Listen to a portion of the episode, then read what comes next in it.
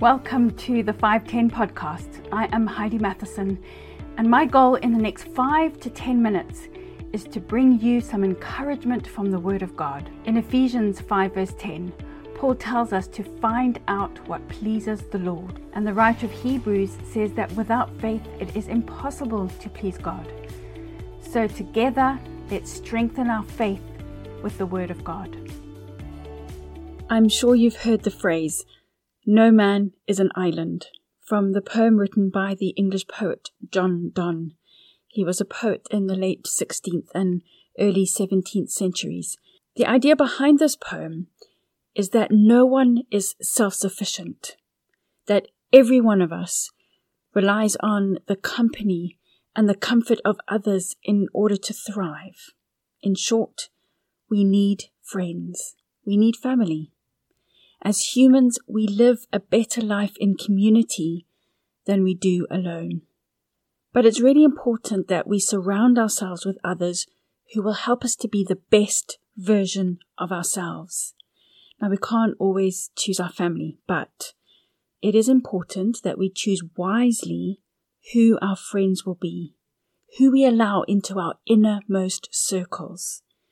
Let's see what the Bible says about this in 1 Corinthians chapter 15. Paul is criticizing people who are falsely teaching that there's no resurrection from the dead, because the resurrection of Jesus is the foundation of the Christian faith. He says in verse 33 Do not be misled. Bad company corrupts good character.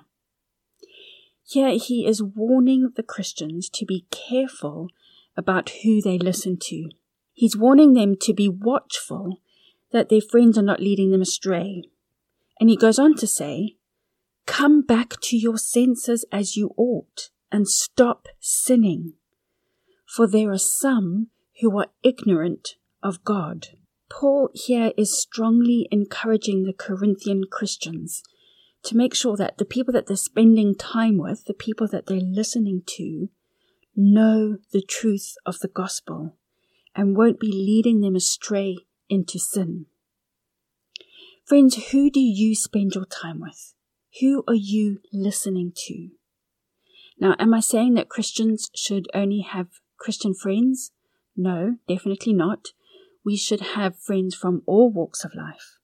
But what I am saying is that those who are closest to you, those who weigh in on your life's decisions, who you confide in, who you ask advice from, those people need to understand the ways of God so that they can give you godly advice, help you gain godly wisdom. The book of Proverbs in the Bible was mostly written by Solomon, son of King David, who then became king after David died.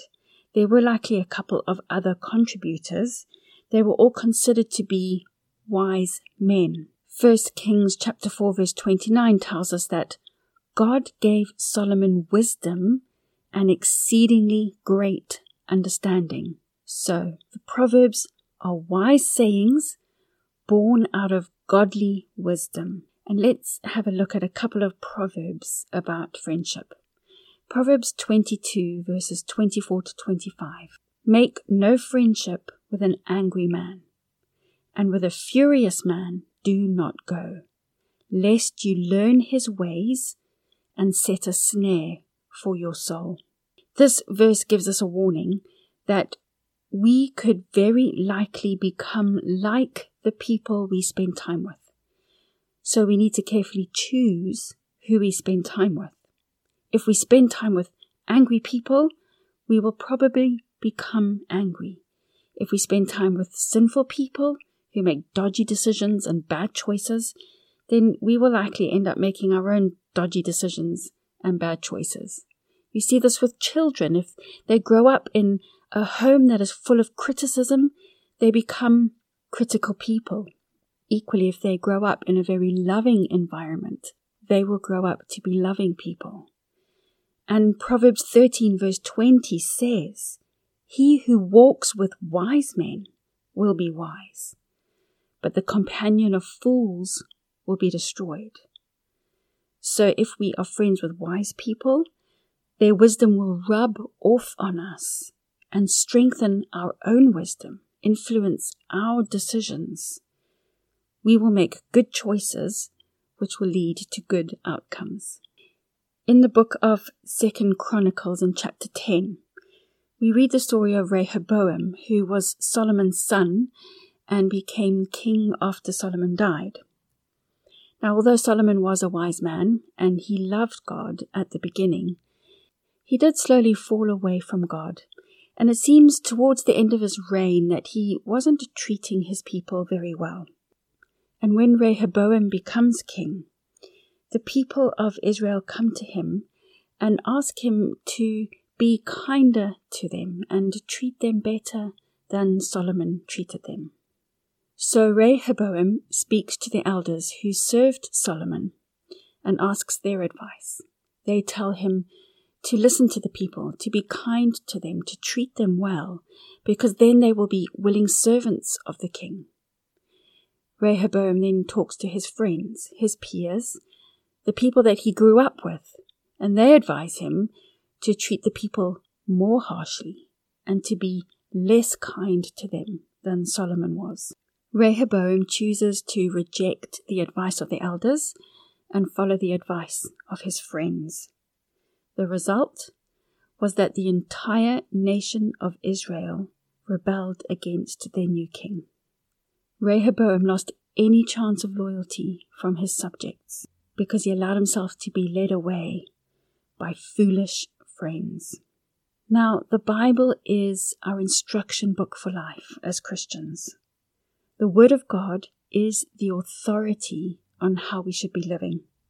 Therefore, the people that we take advice from need to be giving advice that lines up with the principles in God's Word. If we don't want to be led astray into sin and bad decision making, bad choice making, then we need to surround ourselves with people who are going to help us to live as the Bible teaches us to live. Do you have godly people in your life giving you advice, keeping you accountable, helping you live according to God's design? Do you have friends who are rubbing off on you in a positive way, helping you make wise choices? And are you doing this for others? Are you being a wise voice to others? Are you helping your friends be the best version of themselves? Remember, bad company corrupts good character, so choose your closest friends wisely. Thank you for listening. I hope you were encouraged today. You can find the 510 podcast on Facebook and Instagram and if you found today's encouragement helpful, please subscribe and consider sharing it with a friend.